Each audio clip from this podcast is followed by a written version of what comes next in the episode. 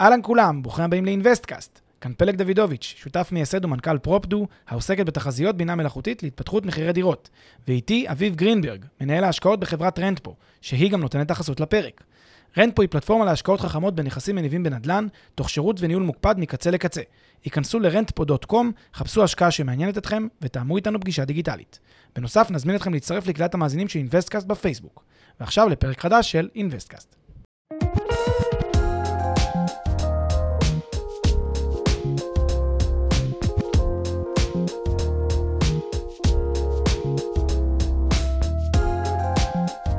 אהלן פלג. אהלן אביב, חגים שמחים. כמעט, כמעט חגים שמחים. כמעט חגים שמחים. וואו.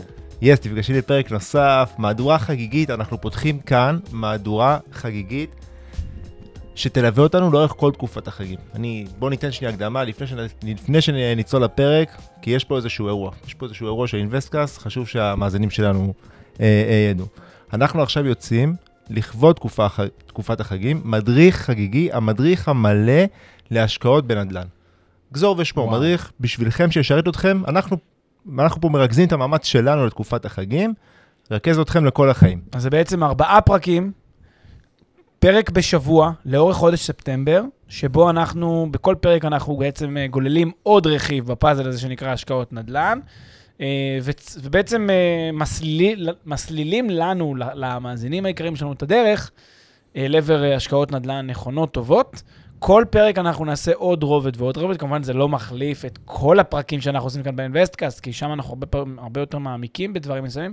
זה מין כזה, אתה יודע, גזור ושמור, כמו שאמרת, הכללי, ונראה לי שיהיה באמת ארבעה פרקים חגיגיים, מאוד מאוד מעשירים. שנלווה אתכם בכיף, בנסיעות עם המשפחה עכשיו, או אם אתם שוכבים בים, או מה שזה לא יהיה, ונלמד קצת על השקעות נדל"ן, מדריך המקיף. כן, חשוב להגיד משהו, שלדעתי לא ממש נמצא במודעות של הרבה אנשים, אלה מסוג הפרקים שבהם אנחנו באמת נותנים איזושהי תורה, איזושהי תפיסת עולם, שהיא תפיסת עולם סופר דופר חשובה, לעולם הזה של השקעות בכלל ופיננסים וניהול הון וניהול פיננסי והתנהלות נכונה והתנהלות כלכלית נכונה. זה מין פרק שהוא פרק תורה, פרק הרבה יותר רחב, לגמרי לגמרי להפנות לארבעת הפרקים הקרובים, לא, לא רק הפרק, לארבעת הפרקים הקרובים, להפנות גם אנשים שלא כל כך מהתחום, כי הם ילמדו כאן הרבה גם על, בעצם על התפיסה יותר רחבה של השקעות ושל השקעות נדל"ן בפרט, ונסביר שבעצם השד לא נורא כל כך, כדאי לכל אחד, לא רק כדאי, אנחנו נגיד שחובה שכל אחד יהיה לו בתיק גם השקעות נדל"ן, גם מי שלא אוהב נדל"ן, גם מי שסולד מנדל"ן, שלא יעשה את זה בשביל, בשבילנו, שעשה את זה בשביל עצמו, כן? שעשה בשביל עצמו, בשביל העתיד הכלכלי שלו, כי זה באמת הדבר הנכון לעשות, פרנקלי, כאילו למרבה השמחה או הצער, כל אחד מהזווית שלו. אנחנו משוגעים על נדל"ן, אבל יש כאלה נרתעים קצת מהתחום, וזה מין מדריך שהוא בשפה כמה שיותר פשוטה, כדי לתת לכולם להבין את הדברים בצורה הכי ידידותית. יס. אז אחרי ההקדמה הזאת, כן. בואו נתחיל מהבסיס, שאלה שמתבקשת, למה בכלל להשקיע בנדל"ן? אז באמת... כל כך הרבה אפיקים, כל כך הרבה זה, למה בכלל להשקיע בנדל"ן? אז באמת הפרק הזה יעסוק בשאלה הזאת. הפרק הראשון בסדרה יעסוק בלמה להשקיע בנדל"ן, ואנחנו ננסה להסביר... זה לא, אתה יודע, איזה פרק תיאורטי כזה, לא נעשה פה תיאוריה, אנחנו נדין, נדון על, על התכלס. זה חשוב, ואנחנו נשכנע אתכם שזה חשוב שיהיה לכם בתיק, בתיק ההשקעות נדל"ן. זה קריטי. זה קריטי כי זה באמת יותר בריא. אנחנו לא אומרים, גם, גם מאוד מאוד חשוב לומר, הפודקאסט כן, הוא, אנחנו אנשי נדל"ן, אנחנו מדברים על נדל"ן וכו', אבל אנחנו לא אומרים רק נדל"ן, חלילה. אנחנו ממש לא ממליצים לאנשים שיהיה להם רק השקעות נדל"ן בפורטפוליו, אנחנו הפוך, אנחנו חושבים שכדאי שאנשים יהיה להם את כל סוגי ההשקעות בפורטפוליו, כשנדל"ן משחק משהו משמעותי, כן, איזשהו סוג של אה, אה, תפקיד מרכזי בתיק, לצד דברים אחרים, אבל אנחנו לא נגיד אף פעם רק נדל"ן, אבל אנחנו כן נגיד שחובה שיהיה נדל"ן. ולמה אנחנו אומרים שחובה שיהיה נדל"ן? כי נדל"ן הוא מתנהג שונה, הוא מתנהג אחרת מהרבה שווקים אחרים. שוב, גם שווקים אחרים מתנהגים אחרת, אבל בגלל שכל אחד צד שונה, ולכל אחד יש גם יתרונות וגם חסרונות, אנחנו צריכים מכל דבר לתפוס את היתרונות שלו, ולנדל"ן יש יתרונות שאין לאף שוק אחר whatsoever. זה ממש ממש נכון, ממש ממש טוב, שיהיה לכם השקעות נדל"ן בתיק. וזה מה שאנחנו בעצם הולכים להעביר במסגרת הפרק הראשון, בסדרת הפרקים החגיגיים שלנו. אז בואו, אולי נתחיל דווקא בזה, במאפיינים שאמרת שיש לנדלן, שאין לאף אפיק השקעה אחר, שהם אלה שמצדיקים... זהו, אז בואו נשווה רגע בין נדלן לבין אפיקים פיננסיים. בסדר? נדלן הוא אפיק ריאלי, מוחשי, פיננסי זה לא מוחשי. פיננסי זה בעצם שווקי ההון. זה בעצם שירותים, כל מיני נגזרים, כל מיני דברים מהסוג הזה, ביטקוין, כן, מטבעות. הדברים האלה שהם לא פיזיים, גם מטבע אגב, יש לו, הוא פיזי, הוא אמנם... אבל זה לא הערך האמיתי שלו. נכון.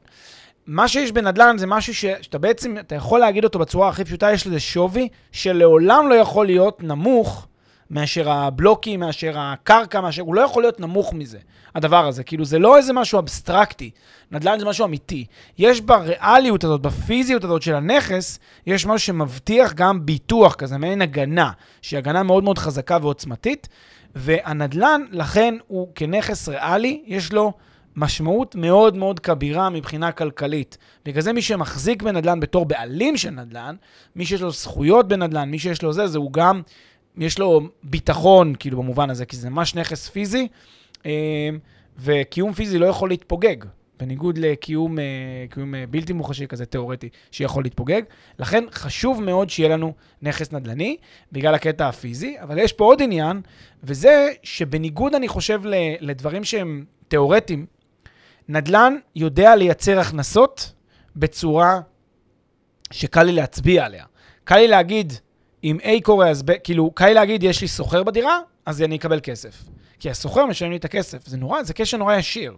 מאוד מאוד מהר הכש... הכסף עובר. כלומר, אם יש לי דירה, יש לי סוחר בדירה, הוא משלם לי כסף, הנה. פתרנו את ה... את הזה. בעולם הזה של הנכסים הבלתי מוחשים, המסלול של הכסף מאוד מאוד מורכב. עובר תלאות, עובר שלבים. לצורך אנחנו יודעים ששו...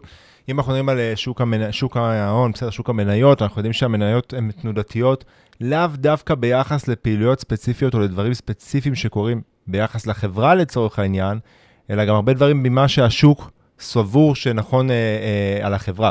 זאת אומרת, הרבה פעמים השוק מתנהג דווקא, כמו, כמו שאתה אומר, כאילו, אה, אה, ללא שום קשר לפעילות, שום קשר. או למה שקורה של החברה. בדיוק. לטוב או לרע, ההכנסות לא תמיד קשורות לרווחים, הרווחים לא תמיד קשורים לשווי, מה שאני עושה בבורסה לא בכך קשור לתוצאות של החברה, לפעמים זה טוב יותר, לפעמים זה פחות טוב. זה ברור שאם יש תקופות שזה יותר טוב, אז גם יהיו תקופות שזה פחות טוב. בנדלן אין משחקים. כאילו, בנדלן אין פה, אתה לא יכול להגיד, הדירה הזאת שווה יותר כי נראה לי שיום אחד ישלמו לי עליה הרבה שכר דירה. לא, כאילו, הדירה הזאת שווה פחות או יותר כמה שיודעת לייצר לי, פחות או יותר כמה שיודעת להכניס כסף. זהו, וכמובן, ה... וכמובן שאנחנו, כמו שאתה אומר, זה... ההתנהלות הזאת של שוק ההון, לעומת שוק הנדל"ן, יש לה יתרונות וחסרונות, ובגלל זה אנחנו ממש לא אומרים לא להשקיע בשוק ההון. נכון, נכון. אלא, של... אלא, ש... אלא שפשוט נכון לחשוף את עצמכם, גם, גם לנדל"ן, וגם... בדיוק, וכדי לגדר, ליהנות מהיתרונות של כולם, ולגדר את עצמכם את הסיכונים. לגמרי, לגמרי. אז, אז באמת יש את העניין, בנדל"ן, בגלל שיש לו את העניין הפיזי, ואת העניין שאני יודע לקשור את ההכנסה בצורה ישירה, אני אתן פה לעוד דוגמה, בנדל"ן אני גם, אני גם רואה את, ה, את מי שמשלם לי את הכסף, קל לי מאוד לראות אותו.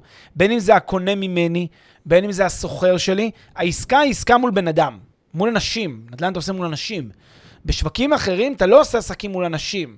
כשאתה נותן, כשאתה עושה, אתה נותן פקודה למכור מניה, או כשאתה מוכר ביטקוין, או כשאתה, לא יודע מה, עושה איזה עסקה באיזה אתר אינטרנט שאתה מחזיק בו, אתה לא רואה את ה, את ה, את הבן אדם בצד השני, אתה רואה מין כזה אישויות, יודע, כל מיני שורות קוד, זה מה שאתה רואה. אתה לא רואה שום דבר שהוא אנושי. בנדל"ן זה נורא נורא קל להבין את זה, נורא קל לדמיין. יש בצד השני מי שיש לו כסף, הוא מעביר לי עכשיו, מעביר לי בעברה בנקאית, הבנתי. אוקיי, בצ'ק, הבנתי. נורא פשוט. אז זה היתרונות שיש בנדל"ן. שוב, זה לא אומר שרק נדל"ן, וגם לא הפוך. אז זה בעצם, ה- ה- אם תרצה, ההבחנה הבסיסית בין נדל"ן לבין יתר הנכסים האחרים, ולדעתנו שזה גם היתרונות של נדל"ן. צריך להגיד שגם, אנחנו נדבר על זה עוד מעט, זה גם, זה בדיוק, זה, זה, זה, זה רק פעם נוסף, סליחה, של הגידור של הסיכונים.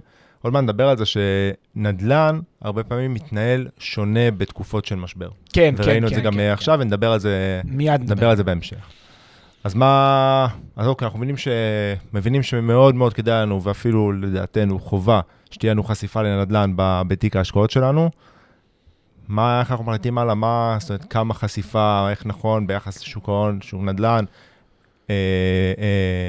אפיקים נוספים, אגחים וכאלה, אבל כמה חשיפה לנדל"ן נכון לי שתהיה לי בשוק, איך אני מחליט את זה? מצוין, אז, אז יש פה כמה כללי אצבע שאנחנו ממליצים עליהם, אני רק אתחיל בבסיס, הבסיס אומר שמשפחה, כן, משקיעה את רוב כספה, הזמין להשקעה, כן, בשוק ההון, חלק מכספה היא משקיעה בנדל"ן, דרך, דרך בעצם הנכס שהיא מחזיקה בו, אבל אל תשכחו שכשהיא מחזיקה בו יש לה גם הלוואה עליו, אז בעצם בנטו יש לה הון של כמה מאות אלפי שקלים בעצם בנדל"ן, ויש לה עוד השקעות בשוק ההון, ובדרך כלל אנחנו מזהים אצל מרבית המשפחות שהרוב הגדול זה בשוק ההון, וחלק קטן זה בנדל"ן, בסדר?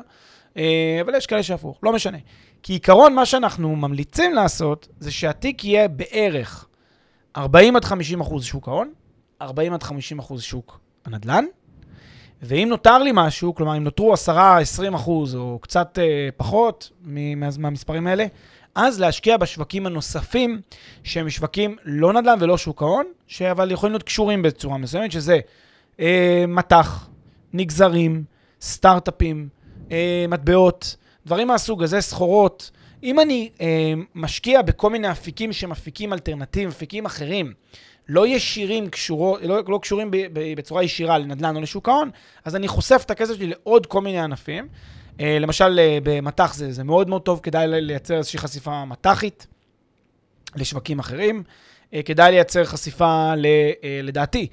היום כשהעולם הולך טכנול... לכיוון הטכנולוגי, כדאי קצת חשיפה לטכנולוגיות, כדאי קצת חשיפה, זה, זה, זאת אומרת, זה הכוונה שאני טיפה מפזר, זה לא חייב להיות בהכרח, אה, אה, אתה יודע, בבורסה. אפשר לעשות את זה בהשקעות שהן חיצוניות לבורסה. אפשר למשל בהלוואות, אני יכול להשקיע במכשירי הלוואה שהם חיצוניים לבורסה, לא קשורים לבורסה, לא אג"חים. מכשירי הלוואה שאני משקיע בהם שהם מחוץ לבורסה, ככה אני לא חשוף לבורסה. חשוב להבין שאתם חשופים לבורסה מכל הכיוונים. כי הכסף שלכם כולו מושקע בבורסה, בין אם אתם רוצים או לא. הפנסיות שלכם, הקרנות השתלמות, הביטוחי מנהלים, whatever, כל אחד מהמכשירים שיש לו, מושקע עמוק בתוך, הפ... בתוך הבורסה. אגב, גם קצת בנדל"ן, דיברנו על זה בפרק הקודם, שחברות הביטוח והפנסיה משקיעות בעצמן בקרנות שעושות אה, פרויקטים של מולטי פמילי ופרויקטים של נדל"ן מסחרי אחרים, בארץ ובחול, כן? נכון. אז האמת היא, בגלל זה רציתי לשאול אותך, החלוקה שאתה מדבר פה על תיק ההשקעות, אתה מדבר תיק ההשקעות אה, אה, הכולל, או שאתה שם בצד את הפנסיוני, זאת אומרת, החלוקה הזאת זה הכספים שיש לנו בצד, מלבד הפנסיה. כל ההון שלי, לא, כל ההון שלי, כולל הפנסיה. כל ההון שיש לי שעומד להשקעה, אני צריך להסתכל עליו, ואני צריך לכוון לתשואת מטרה של שישה עד שמונה אחוז, I R R נטו לשנה. זה מה שאני צריך לעשות. יש לי חלק מהכסף שאני לא שולט על מה הוא עושה. הוא תלוי בצדדים שלישיים, כמו פנסיות וכמו דברים מהסוג הזה, שזה יושב על ידי מנהלי תיקים. הם צריכים להביא לי את ה-שישה עד שמונה אחוז. אם הם לא מבינים את ה-שישה עד שמונה אחוז, אני צריך להחליף בית השקעות, עד שאני, זה לא פשוט, כן? לא, לא כל כך קל לעשות את זה. בדרך כלל מביאים בישראל בסביבות ארבעה אחוז, חמישה אחוז לשנה, ברב שנתי. נראה לי שהמשחק פה, דווקא הדבר העיקרי שצריך לבחון זה דמי הניהול. דמי הניהול כמובן, נכון. אבל ארבעה עד חמישה אחוז בבסיס, זה הם אמורים להביא דליברי לאורך זמן, שוב, לא תמיד, אבל זה, זה בגדול משהו. זה גם, אגב, מה שעושה המדד. מדד, זה השקעת המדד בערך מה שהיא עושה, שלושה, ארבעה אחוז לשנה, משהו כזה, אולי קצת יותר. וביתר האפיקים שלי, מאחר שיש לי השקעה בשוק ההון, שהיא מביאה את הארבעה, חמישה, שישה אחוז, אני צריך קצת יותר באפיקים אחרים. לכן נדל"ן צריך טיפה לתרום למעלה, לכן אני צריך מכשירים אחרים שטיפה ימשכו למעלה. זאת אומרת, אני צריך לכוון לזה שבסופו של דבר יהיה לי את השישה עד שמונה אחוז. אם אני מגיע לשם, בכל התמהיל, אז ברן של עשר, חמש עשרה, עשרים, שלושים שנה, כל אחד כמה זמן שיש לו להשקיע, הוא אמור להצמיח את ההון בצורה מאוד מאוד טובה ובריאה. כמובן שאפשר לשאוף יותר גבוה, אבל it comes with a price שאני יכול ליפול, ואז כל המאמץ היה לשווא. אז לכן אנחנו אומרים, תעצרו קצת לפני, שישה עד שמונה אחוז אמור לשים אתכם בצורה סוליד יחסית, בדרך אל היעד, ובסבירות יותר גבוהה גם תגיעו ליעד הזה. אז ובחלוקה של ארבעים עד חמישים אחוז שוק ההון, ארבעים עד חמישים אחוז נדל"ן, עשר עד עשרים, שזה אפיקים אלטרנטיביים, הלוואות, מתח, סטארט-אפים, whatever.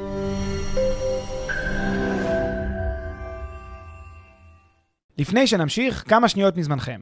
הפרק בחסות רנטפו, פלטפורמת השקעות חכמות בנדל"ן עם האנשים שמאחורי אינבסטקאסט. רנטפו מאפשרת לכם להשקיע בשקיפות וביעילות בנכסים מניבים, תוך ליווי וניהול מוקפד ומקצועי מקצה לקצה.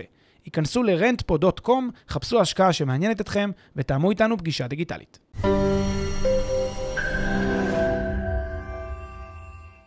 סבבה. סיבה, סיבה נוספת שחשוב להשקיע בנדל"ן, וזה אולי ירים קצת גבות. כן. שנדל"ן הוא תמיד עולה, בתכלס, תמיד הוא עולה. עכשיו אנשים שומעים את זה באוטו ומחזיקים חזק את ההגה בדרך לחופשה, או בדרך למשפחה בארוחת ראש השנה, אז בואו נדבר על זה שנייה. האם, אנחנו מאמינים שכן, אבל האם באמת, באמת, לאורך זמן הנדל"ן תמיד עלה? תראה, קודם כל, נדל"ן זה כותרת רחבה, וזה ברור שזה מקלף הרבה דברים. בואו ניקח את המקרה הכי פשוט. מה זה נדל"ן? דירה, דירה ב...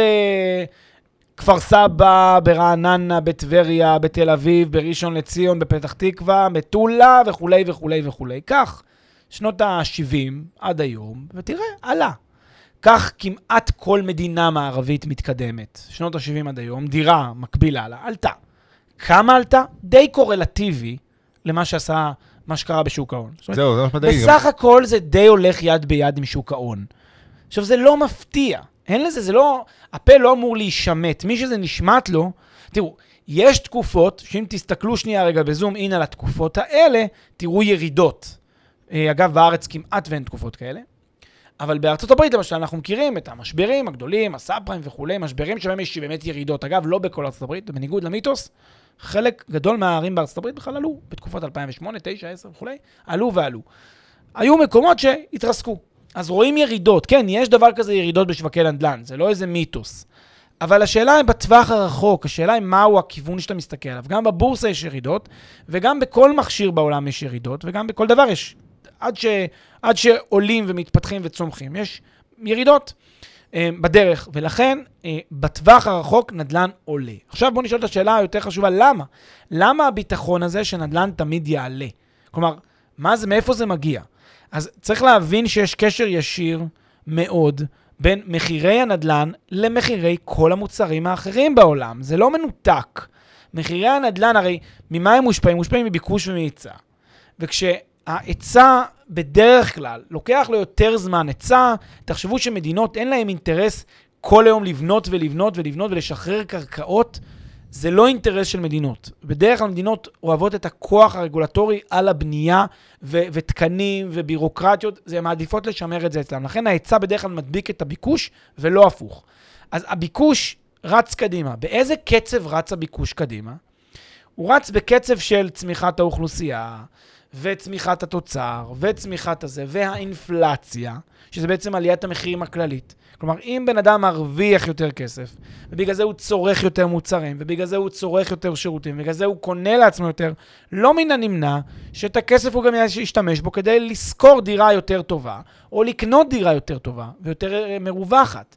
זה פשוט טבעי, זה המהלך הטבעי של הדברים. עכשיו, אם ההיצע מדביק את הביקוש או מפגר אחרי הביקוש ולא משיג אותו, וזה סיסטמטית כמעט בכל העולם ככה, אז לא מפתיע שהמחירים תמיד עולים, נמצאים במגמת עלייה, לא תמיד, אבל בקו, בצורה רחבה, הם נמצאים בעלייה שהיא עלייה מתמדת של שניים, שלושה אחוז, ארבעה אחוז לשנה, קורלטיבי עם מדד המניות של המדינות. ולכן מחירי הנדל"ן בדרך כלל נמצאים בעלייה רב-שנתית. בדרך כלל, שוב, לא בכל שוק ולא בכל מקום, אבל זה הכלל הקטגוריה. אז לכן, כן, נדל"ן בסך הכל תמיד עולה. זה לא אומר שלכם לא יכול להיות מצב שיהיה לכם חוסר מזל שתיכנסו לשוק בדיוק בזמן הלא נכון ותרדו איתו. אבל זה לא תלוי כמה זמן אתם יושבים על השוק. שאלה למתקדמים. כן. שהסברת עכשיו את הגורמים לעליית המחירים הדי מתמנת לאורך זמן, בסדר, לאורך זמן ארוך של הנדל"ן, זה ממחיש בצורה מאוד חזקה את הקשר של הנדל"ן לשוק ההון, כי לצורך העניין, היכולת שלנו, היכולת של התושבים, של האזרחים, של הציבור, בסדר? לקנות יותר, מה שמעלה את מחירי התוצר, זה בעצם זה שהשוק הולך וצומח. השוק הולך וצומח, זה בדרך כלל מתקשר בזה גם בעלייה של שוק ההון. בזכות הפיתוח של החברות, ואז זה משפיע גם על ההשכרות ועל איכות החיים. אבל אנחנו מהצד השני, כן אומרים שהחשיבות של נדל"ן זה לתת איזשהו גידור, איזושהי אלטרנטיבה. זאת אומרת, אז אז איפה ההבדל כאן? אתה מבין מה אני אתכוון? כי אנחנו קוראים שהוא עולה כששוק ההון עולה. אז איפה, איך זה מפצע אותנו כששוק ההון ירד? אני רוצה להסביר בצורה טיפה שונה את מה שאתה רגע אמרת, ואז גם לא אותך לשאלה. אחד הדברים היפים שקורים באמת, בקשר הזה שבין שוק ההון לשוק הנדל"ן, שהם כאילו שני שווקים שונים, הם למעשה שווקים שהולכים יחד טוב מאוד. והסיבה היא הכוחות המשקיים הרחבים. תחשבו רגע מה מניע את הכלכלות של מדינות. שווקי הון, כסף גדול. מי זה כסף גדול? המוסדיים, בסדר? קופות הגמל, קרנות הפנסיה, קרנות ההשתלמות, בתי ההשקעות, חברות הביטוח, הבנקים, המוסדיים מניעים את הכלכלות, בסדר? וכמובן הציבור שיש לו גם אה, כסף משלו. עכשיו, אלה מניעים את הכלכלה. עכשיו, מה קורה, למה נוצר המצב הזה, השיווי משקל הכמעט אה, מדהים הזה בין השוק ההון לבין הנדל"ן? מסיבה אחת פשוטה. כששוק ההון נמצא בהייפ, וכשאנשים רצים לקנות מניות, אז אנשים מסיתים את הכסף הפנוי שלהם למניות. מסיתים, מסיתים, מסיתים, מסיתים, עד נקודה שבה המניות כבר יקרות מדי. הנה עכשיו יש דיבורים בשוק, החברות מתומחרות ומכפילים מטורפים, מכפילים מטורפים, מה קורה? מתחיל להיות רחש בחש ששוק ההון קצת לא טוב, מה אנשים עושים? מממשים. פתאום יש להם כסף. מה קורה כשיש להם כסף? הם צריכים להשתמש בו למשהו, אז פתאום אתם רואים שבחודשים האחרונים יש בום מטורף, היה במהלך עשרים עשרים בום מטורף בשוק ההון, ושנת עשרים עשרים ואחת היא שנת הנדל"ן. תראו את הרווחים של חברות הנדל"ן, מה שקורה בשוק הנדל"ן הוא מטורף, מטורף. עליות של שבעה אחוז היה ב-עשרים עשרים ואחת עד כה. אנשים מדברים על זה שמשרדי המחירות לא מאמינים לדבר הזה שקרה פה. שיאים נשברים. למה? כי אנשים משכו, מימשו את הרווחים בשוק ההון, עברו לנדל"ן. זאת אומרת, יש איזה מין תהליך כזה של איזון, איזונים של הכסף הגדול. הכסף הגדול עוזב את שוק ההון עובר לנדל"ן, כשנדל"ן מתייקר יעזוב את הנדל"ן וילך לשוק ההון, וכך הם יפרו אחד את השני. זה מעין שיווי משקל כזה, שבין שני השווקים. זה עושה שחקן מתוחכם, שחקן שיושב עם מודלים, שחקן שעושה את הבדיקות שלו, שחקן שעושה את ההשוואה בין זה לזה ואת האלטרנטיבה, ורוצה לראות איפה הרווח שאני יכול לקטוף. זה הארביטראז'ים האלה, זה עושה שחקן שמבין, כי בסוף הוא מבין, יש לי כסף, אני רוצה לפות עליו את המעירב, את מעירב הצועה, אני נמדד על הצועות שאני מפיק. אם אני אשחק נכון עם הכסף, אני אדע לעשות את הכי הרבה שאפשר, ולכן יש איזושהי מין קורלציה בין הנדל"ן לשוק ההון. אז לכן, אתה מעלה, והנה עכשיו התשובה לשאלה, אתה מעלה טענה מאוד יפה שאתה אומר, רגע, אם שוק ההון ושוק הנדל"ן הם באמת כל כך קורלטיביים זה לזה, אז איך קודם אמרת שצריך שיהיה גם שוק ההון וגם נדל"ן בתיק? והתשובה, אני חושב, הוא דרך שתוכיח למה צריך גם נדל"ן וגם שוק ההון בתיק. זו דוגמה אחת קטנה שכבר הצגנו אותה נשב באינבסטקאסט, וזה הסיפור של, אה, הסיפור התיאורטי על חברת, אה, חברת נכס, בסדר? דמיינו שהנפקתי ביום אה, ראשון לראשון עשרים, חברה שיש לה נכס אחד, דירה ברמת גן, בסדר? הדירה שווה שני מיליון שקל, הנפקתי אותה בראשון לראשון בבורסה. מה זה אומר הנפקתי אותה בראשון? הקמתי חברה, החברה קנתה דירה ברמת גן בשני מיליון שקל, והנפקתי אותה, עכשיו אפשר לסחור במניה שלה. דמיינו שיש דירה שכנה. הדירה השכנה קניתי אותה בפרטי. לא בהנפקות ולא בחברות. בפרטי קניתי אותה. הדירה ברמת גן השכנה שווה שני מיליון שקל, נכון? כי הם זהות, נגיד. בסדר? הם זהות לגמרי. הראשון לראשון עשרים עוד אין קורונה בעולם, עוד לא יודעים על הקורונה בעולם. העולם מתקדם, לא מתקדם, לא, פתאום מגיע אפריל, אפריל השחור. מה קורה בבורסות באפריל השחור? מימושים היסטריים לחלוטין. כולם ממשים את, הזה, את הכסף שלהם. מה קורה למניית הדירה ברמת גן בבורסה? מינוס שתים עשרה, מינוס שתים עשרה, מינוס שבע, מינוס ארבע, מינוס תשע, מינוס, מינוס, מינוס, מינוס. אדום, אדום, אדום, נחתכת באיזה ארבעים אחוז בפרק זמן של איזה שבועיים. ואז אנחנו רואים אדום מובהק. מה קרה ל, ל, לשווי הדירות בבורסה? משני מיליון, בסדר, ירדה למיליון מאתיים. ארבעים אחוז ירידה בשבועיים. אבוי. הולכים לדירה השכנה, ומה קורה, מה קורה עם הדירה השכנה? הדירה השכנה, שני מיליון שווה, ומעלה מודעה עכשיו באיזשהו אתר. אגב, גם את הדירה שהיא בתוך הבורסה, אפשר לראות מודעה, גם היא תימכר, אבל שתיהן ימכרו פחות או יותר בשני מיליון.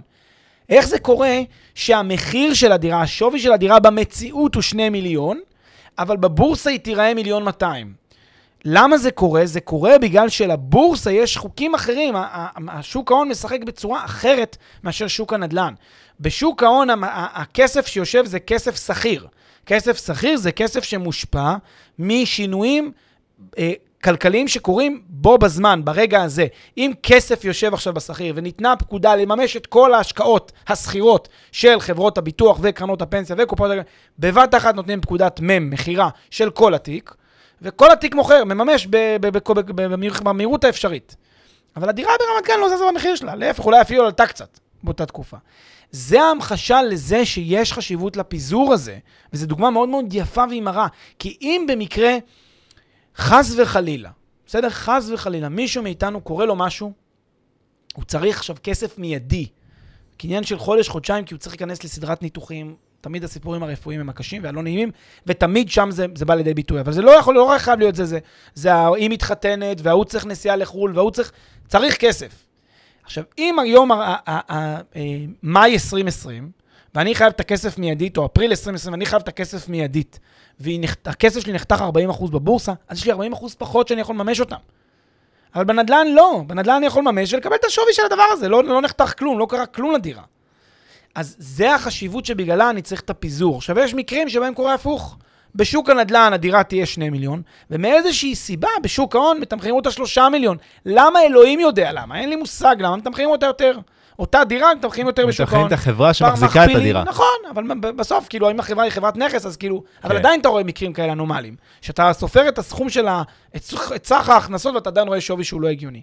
אז דברים כאלה הם קיימים, ולכן אני רוצה שתהיה לי את האפשרות גם ליהנות כשהמחירים עולים. אבל אני רוצה להגן את מפני ירידות, לכן צריך את האיזון בין שני הרכיבים. אגב, יכולים להגיד לך, ובצדק, שהדוגמה שאמרת, כשצריך את הכסף מיידית, אז זה גם, זאת אומרת, זה גם החיסרון של נדל"ן.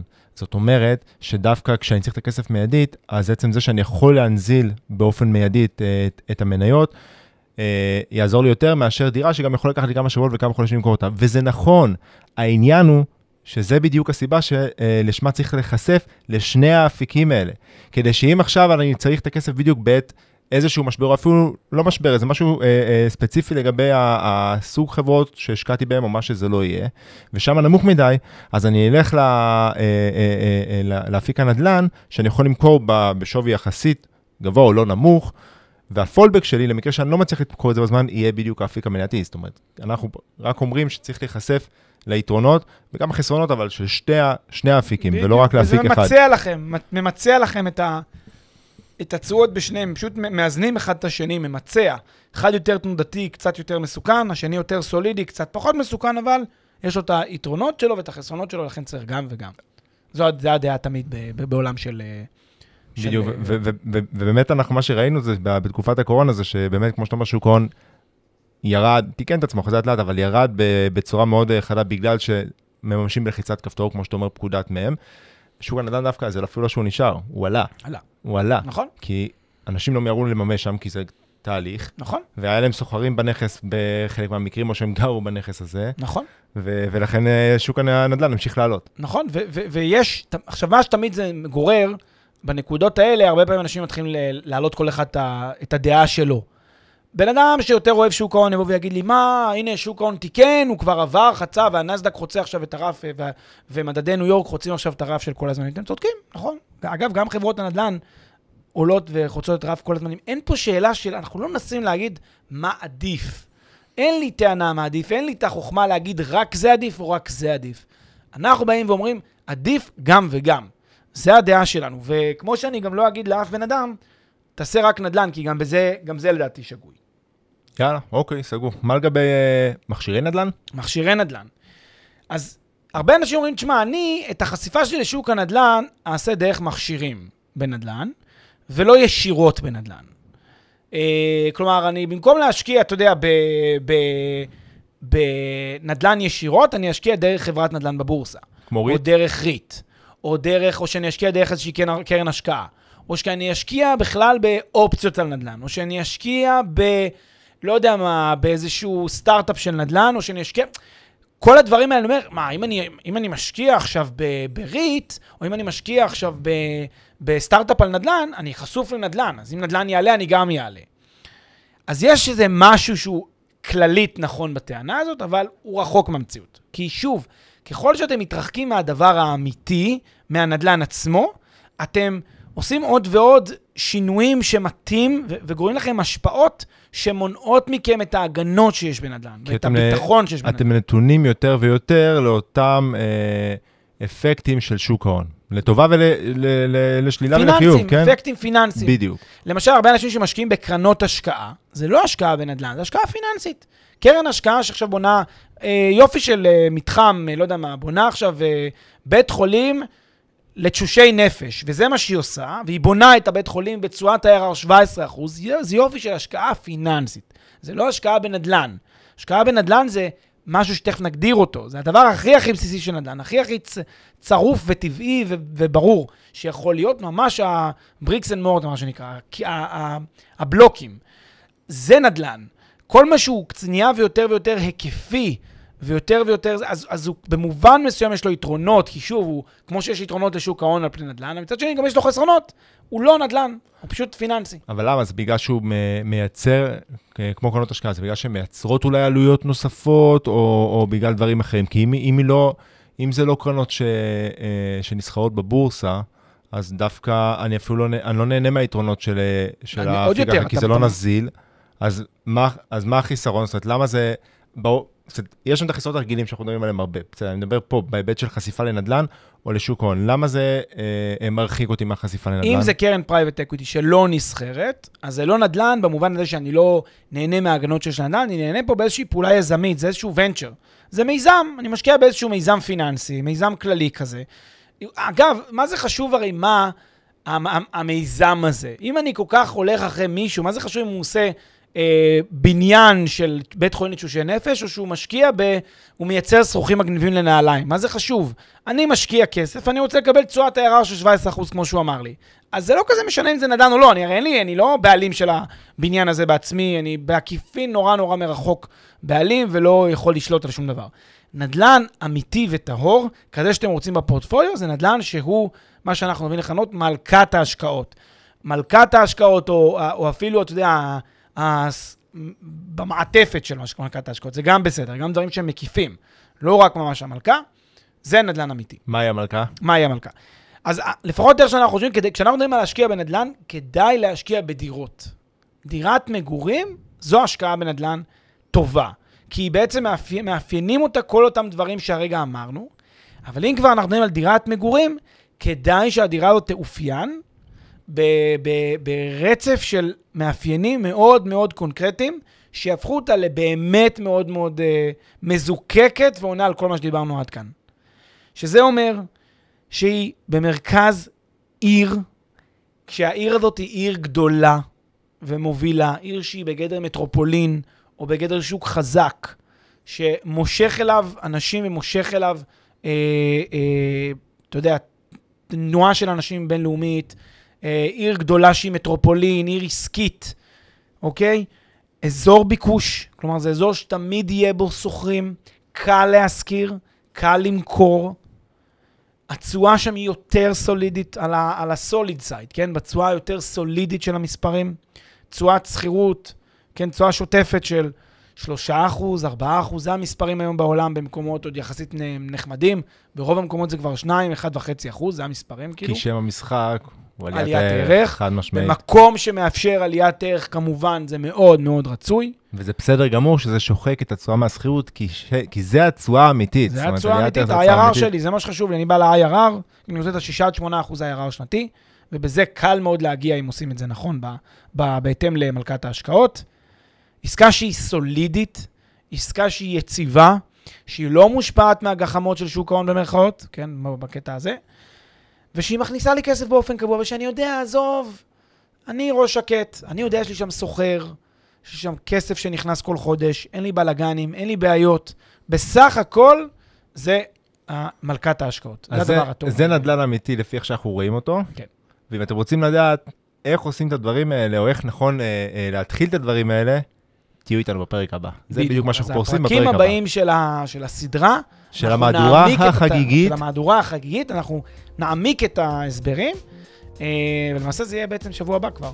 הפרק הבא שיעסוק בשאלה איך בוחרים בעצם את השוק שאנחנו רוצים להשקיע בו. אז stay tuned. פנטסטי, פלג, שיהיה לך ראש השנה שמח. ראש השנה שמח, חג שמח, חגים שמחים לכולם. שנה מעולה, לא, אנחנו נדבר אתכם עוד בהמשך של החגים, אבל עד הפרק הבא יהיה את ראש השנה, ולכן אני רוצה לאחל שנה נפלאה לכל המאזינים שלנו. תודה שאתם איתנו, כיף לתת לכם ערך, וניפגש בפרק הבא. חלק שתיים. חג שמח, ביי.